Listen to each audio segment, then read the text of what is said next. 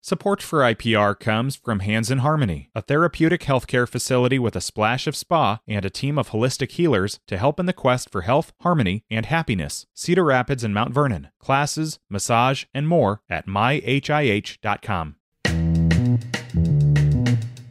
Today is Thursday. It is the 22nd of February. This is Here First from IPR News. I'm Michael Leland.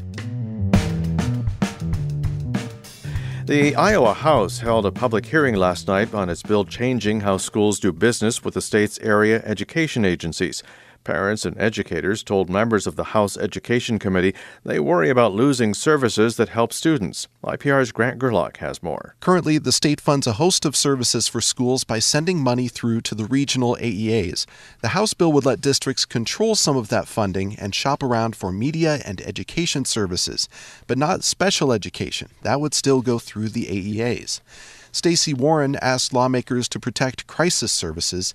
She's a social worker on the Heartland AEA team that responded to the mass shooting at Perry High School. What I'll tell you is who's going to go to the school and say, did you remember to turn off attendance so that the student who died doesn't get their parent emails to say that they're not going to be here today? We do those things. Some superintendents spoke in favor of options with AEA funding. Even though they value AEA services, they said if they can find a way to free up money to put back into classrooms, they have to consider it. A convoy of vehicles drove around the Statehouse yesterday. It was part of a Teamsters protest against a bill that could decertify union representation of some public sector workers.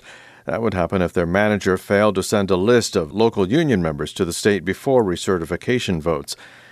Jesse Case is the Secretary-Treasurer of Teamsters Local 238. The public sector bargaining law wasn't broken in 2017, and they broke it. And now they want to break it some more. Well, guess what? We've had enough. And our members are not obligated to go above and beyond the call of duty while they're under attack. The 2017 law requires union recertification votes before contract talks. Republicans who backed the bill say some managers haven't been following that requirement and some recertification votes haven't been held. A state tax rebate for film and TV productions may be modified and revived on a trial basis.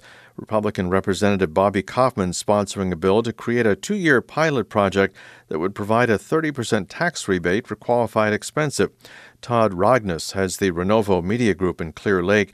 He says the company recently helped produce a movie partially set in Iowa but filmed in Kentucky because that state provides tax incentives for filmmakers. There are scenes in the film where the main character is walking through a park in Iowa City that we filmed in Louisville. There's a scene where the main character is in a classroom in Iowa, and we filmed it in Louisville. We would have loved to have done that here. Iowa's previous tax incentives for TV and film productions were stopped in 2009 after auditors found the majority of the tax credits were misused. The application process is open for millions in federal dollars to pay for new electrical vehicle charging stations along Iowa's interstates. The DOT's Stuart Anderson says Iowa is getting $50 million to fund new EV chargers. There will be $20 to $30 million available in the first round. The cost of each individual application or site could vary significantly based on, for example, the amount of electrical power at that location already. Charges will go along Interstates 35, 80, 29, and 380. Those applying for the money have to be within a mile of the interstate and provide a certain number of amenities like access to restrooms and food and beverages. The deadline to apply for the money is March 13th. A Mississippi River cruise line has stopped operating. American Queen Voyages says the demand for overnight cruises has not recovered since the pandemic, and the company's become financially unsustainable. USA Today says the company's owner hopes to sell the cruise line or wind it down. American Queen Voyages has made regular stops in several Iowa cities in the past years. It's Here First from IPR News.